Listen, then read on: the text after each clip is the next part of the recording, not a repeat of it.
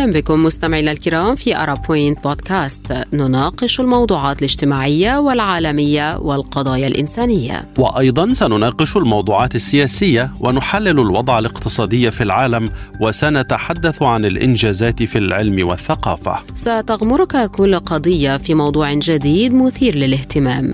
في الاستوديو معكم خالد عبد الجبار ونوران عطله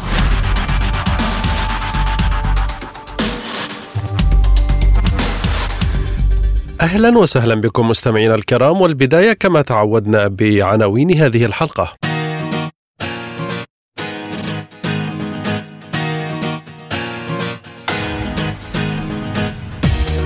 الرمال السوداء في مصر احتفاء عبر مواقع التواصل بافتتاح السيسي مصنعا لها فما هي وما أهميتها؟ ما حكاية الأدوية الفاسدة التي قتلت عشرات الأطفال بمستشفى الكويت في اليمن؟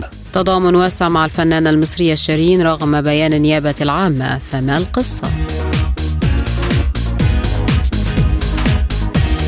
إلى التفاصيل كثر الحديث في الآونة الأخيرة في مصر عن الرمال السوداء التي اعتبرها كثيرون ثروة وطنية يجب الحفاظ عليها لإنعاش الاقتصاد المصري. وكان الرئيس المصري عبد الفتاح السيسي قد افتتح الأربعاء الماضي مجمع الرمال السوداء بمدينة البرولوس التابعة لمحافظة كفر الشيخ شمال العاصمة القاهرة بهدف استخلاص المعادن الثقيلة من هذه الرمال التي تستخدم في العديد من الصناعات الدقيقة. نوران ما هي الرمال السوداء؟ لديك فكرة؟ نعم يا خالد الرمال السوداء هي رواسب شاطئية تأتي من منابع النيل وسميت بهذا الاسم لاحتوائها على كثير من المعادن الثقيلة ولذا يغلب عليها اللون الداكن. وتضم مصر 11 موقعا تنتشر بها رمال سوداء وذلك بحسب تقديرات هيئة المواد النووية المصرية. وبحسب الهيئة أيضا فإن رمال السوداء تعد ثروة ضخمة لمصر إذ تستخدم في 41 صناعة مختلفة.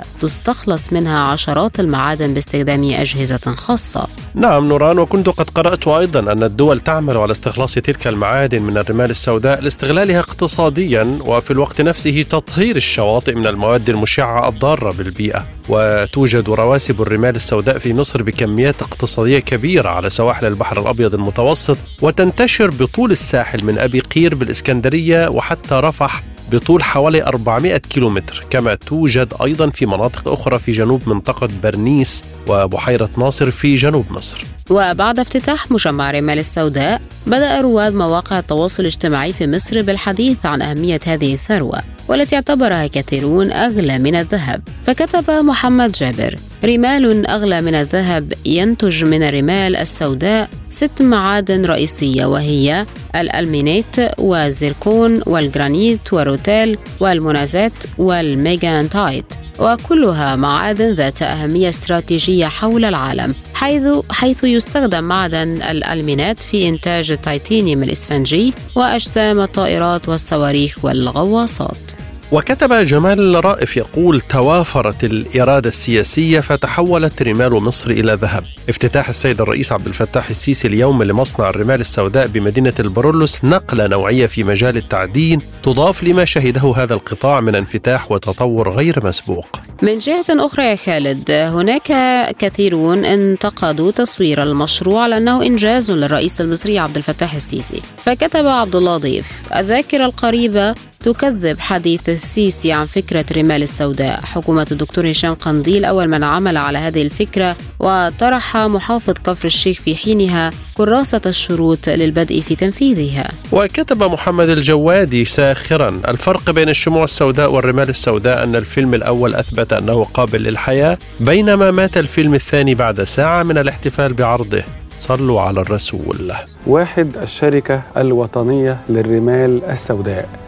يمكن حضراتكم عارفين إن لون الرمل الأصفر هو اللون الشائع في صحرائنا وكل صحراء العالم. إنما في نوع من الرمال اسمه الرمال السوداء. دي موجودة على الشواطئ. مصر غنية بالرمال السوداء. والرمال السوداء غنية بالمعادن الغالية. استراليا وأمريكا من الدول الرئيسية اللي عندها رمال سوداء مصر والسعودية من الدول العربية الرئيسية اللي عندها رمال سوداء. أيام الرئيس جمال عبد الناصر أسسنا شركة عشان نستثمر في الرمال السوداء. لكن للأسف بعد كده ما عملناش حاجة. بعد كده أيام الرئيس حسني مبارك عملنا شركة كفر الشيخ كلفت أكتر من 20 مليون جنيه. بعد كده ما عملناش حاجة.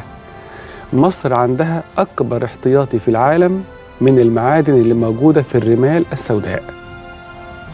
في دراسات بتقول إن عندنا أكتر من مليار متر مكعب مليار و100 مليون متر مكعب رمال سوداء.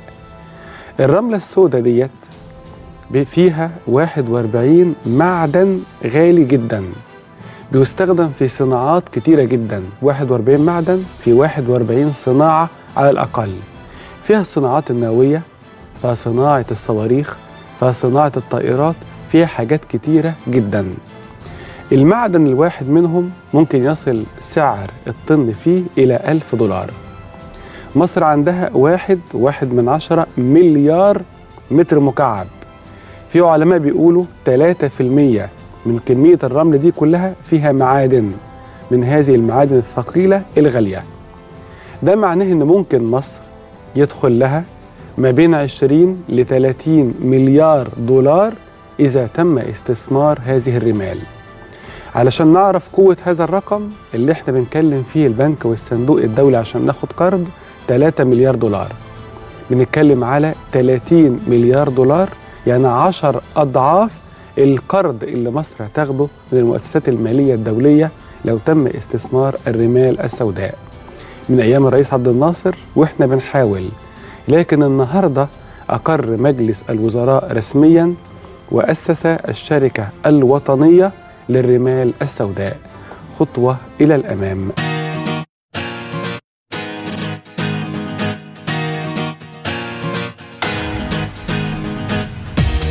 تعالت أصوات ناشطين وحقوقيين تندد وتطالب بفتح تحقيق دولي في قضية وفاة أطفال يمنيين مصابين بسرطان الدم لوكيميا بعد إعطائهم جرعات من أدوية ملوثة. وقد أثارت الحادثة ردود فعل غاضبة في البلاد قبل أن يتردد صداها عبر مواقع التواصل الاجتماعي. لكن ما التفاصيل حول هذه القصة نوران؟ خالد آه، قبل نحو أسبوعين صدمت العديد من الأسر اليمنية بوفاة أطفالهم في وحدة علاج السرطان بمستشفى الكويت بصنعاء. وعلى مدى الأسابيع الماضية تضاربت الروايات والتقارير حول صحة ما حدث قبل أن تخرج السلطات في العاصمة صنعاء عن صمتها الخميس الماضي. معلنة وفاة عشرة أطفال إثر حقنهم بأدوية تبين لاحقا أنها منتهية الصلاحية ونقلت وكالة أنباء سبأ المحلية عن وزارة الصحة والسكان في صنعاء الخاضعة لسيطرة الحوثيين خبرا يفيد بوفاة عشرة أطفال من أصل تسعة عشر طفلا تتراوح أعمارهم بين ثلاثة وخمسة عشر عاما من المصابين بسرطان الدم. كتب معمر الإرياني وزير الإعلام في الحكومة اليمنية المعترف بها. نطالب المجتمع الدولي والأمم المتحدة والمنظمات الدولية وعلى رأسها منظمة الصحة العالمية بفتح تحقيق عاجل في الحادثة وملاحقة ومحاسبة المتورطين فيها ووقف القيود والتلاعب الذي تمارسه ميليشيا الحوثي بالمنح العلاجية وعملية تهريب الأدوية الفاسدة ومنتهية الصلاحية عبر شركات يملكها قياداتها. في المقابل كتب وزير الصحة في حكومة الحوثي طه المتوكل يقول نحمل التحالف الذي تقوده السعودية المسؤولية عن الحادث. فالحادثة هي إحدى تداعيات الحصار على القطاع الصحي ومنع دخول الأدوية. بعيدا عن التراشق السياسي بين طرفي الأزمة السياسية في اليمن يا خالد كتب المغردون تحت وسم كارثة مستشفى الكويت أعربوا فيه عن تضامنهم مع الأطفال وذويهم. فكتب فارس عبد الرحمن يستحق الأطفال اليمنيون الراقدون في غرف العنايات المركزة بمشافي صنعاء أن يكونوا ترند حتى لأيام من أجل إنقاذهم والعناية بصحتهم. أقنعوا ناشطي الترندات المزيفين الذين يتفاعلون مع كل التفاهات بالتفاعل مع هذه الكارثة. نعم نوران وكتب حساب باسم الصور من اليمن يقول زادت مشاكل مستشفى الكويت ويعلم الله كم كوارث تحصل والحكومة عملها التغطية على المجرمين بدلا من محاسبتهم ومصارحة الشعب. لاجئون إلى رحمة الأطباء لكي يستعيدوا عافيتهم من مرض السرطان ويستعيدوا أملهم في الحياة. وكتب أبو جهاد المنصوب كارثة مستشفى الكويت والمصيبة التي أودت بحياة 18 طفلا ممن يعانون من مرض سرطان الدم وتهدد حياة 30 آخرين بملاقاة نفس المصير. فاجعة مثل هذه. من العيب أن تترك للتكهنات والتوقعات والاستنتاجات والأخذ والرد والقاء الملامات والتمييع. من لقي حتف 18 بشرا لهم أسماء وعائلات.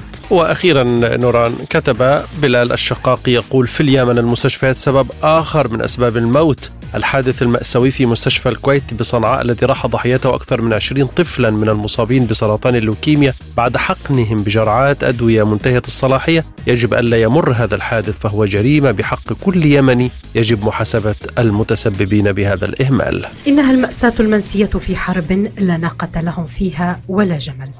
أطفال اليمن يباغتهم الموت من كل حدب وصوب. لثمان سنوات عجاف تلاحقهم لعنة الحرب وتداعياتها الجوع والمرض والأوبئة ثم الموت المحتوم لجلهم. هذا هو حالهم على امتداد جغرافيا بلادهم. في صنعاء لقي عشرة أطفال حتفهم من أصل تسعة عشر طفلا يعانون من سرطان الدم. تقول وزارة الصحة إن تحقيقاتها كشفت عن أن الوفاة ناجمة عن حقنهم بدواء ملوث ومهرب من الخارج. والعدد مرشح للزيادة يرجح مصدر طبي ويعلل وجود خمسين طفلا في الوحدة ذاتها.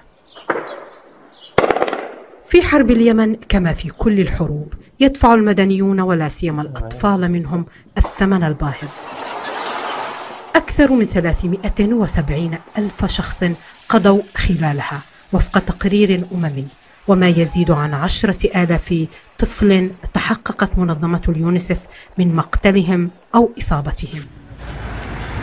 ليس ذلك فحسب بل أتت الحرب كذلك على البنى التحتية والمدارس والمرافق الطبية ودمرت نظام البلاد الصحي. ورغم أن الحكومة تستورد الأدوية من الخارج فإن عملية نقلها لمناطق الحوثيين تتطلب وقتا طويلا بانتظار الحصول على موافقات من الطرفين. هكذا هو الوضع الصحي بالنسبة لهم. أما الوضع الإنساني بالمجمل فحدث ولا حرج. إذ يتموضع اليمن على حافة كارثة إنسانية هي الأسوأ في العالم كما تقول الأمم المتحدة.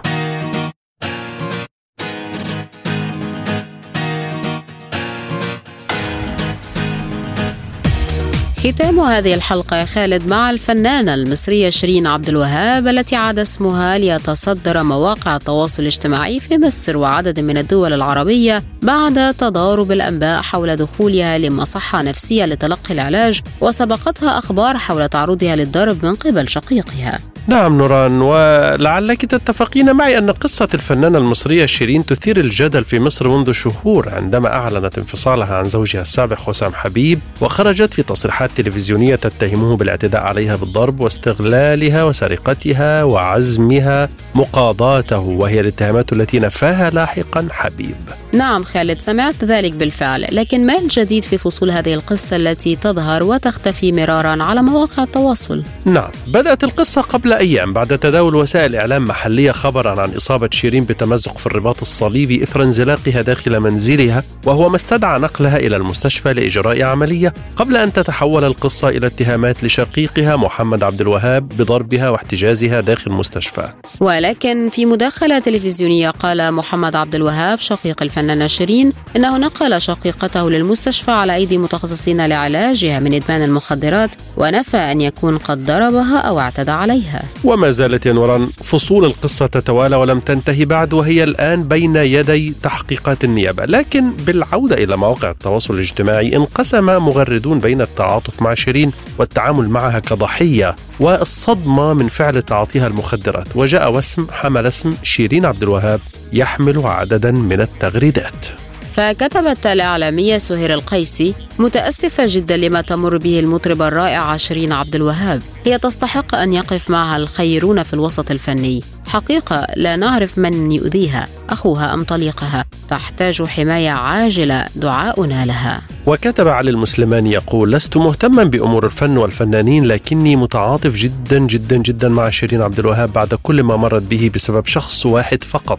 حياتها وصحتها النفسية على المحك لأنها أحبت الشخص الخطأ وتعلقت به وانجرفت معه حتى إلى الخطأ. اختاروا بعناية من تحبون ومن تسايرون وإن أخطأتم تراجعوا قبل فوات الأوان. وكتبت الفنانة أصالة مؤلم جدا. أشوف زميلة وصديقة عم تمر بهالمحنة الصعبة وما عندي غير أدعي لها تطلع منها بطلة مثل عادتها. وكتبت الفنانة لطيفة عبر إنستغرام حبيبة قلبي الغالية الإنسانة الطيبة والفنانة الموهوبة بنت مصر وبنت العالم العربي كله. أنا واثقة أنك إنسانة قوية وحتخرجي من المرحلة القاسية اللي أنت فيها وصدقيني بعد ربنا ما حدش حيخاف عليكي زي والدتك وأخوك وبناتك وأهلك وطبعا جمهورك. خليكي جنبهم هم سندك الحقيقي الصادق اللي حيقويكي الجنة تحت أقدام الأمهات فما بالك هذه الدنيا الفانية؟ ربنا يحميكي ويحافظ عليكي الكل بحالة ترقب لآخر المستجدات بقضية شيرين عبد الوهاب اللي صار فيها تطورات كثيرة اخرها اخوها محمد عبد الوهاب اللي طلع امبارح بمداخلة ببرنامج الحكاية مع عمر أديب وصرح بتصريحات خطيرة خاصة لما قال إنه شيرين تتعاطى الممنوعات هي وحسام حبيب. وأخو شيرين كمان قال انه هو وداها على المستشفى علشان تتعالج من الإدمان وأنكر إن هو ممكن يكون ضربها. ووالدة شيرين كمان اتكلمت في نفس الموضوع وقالت في المداخلة واتهمت حسام حبيب والعصابة اللي وراه إن هم السبب في إدمان شيرين.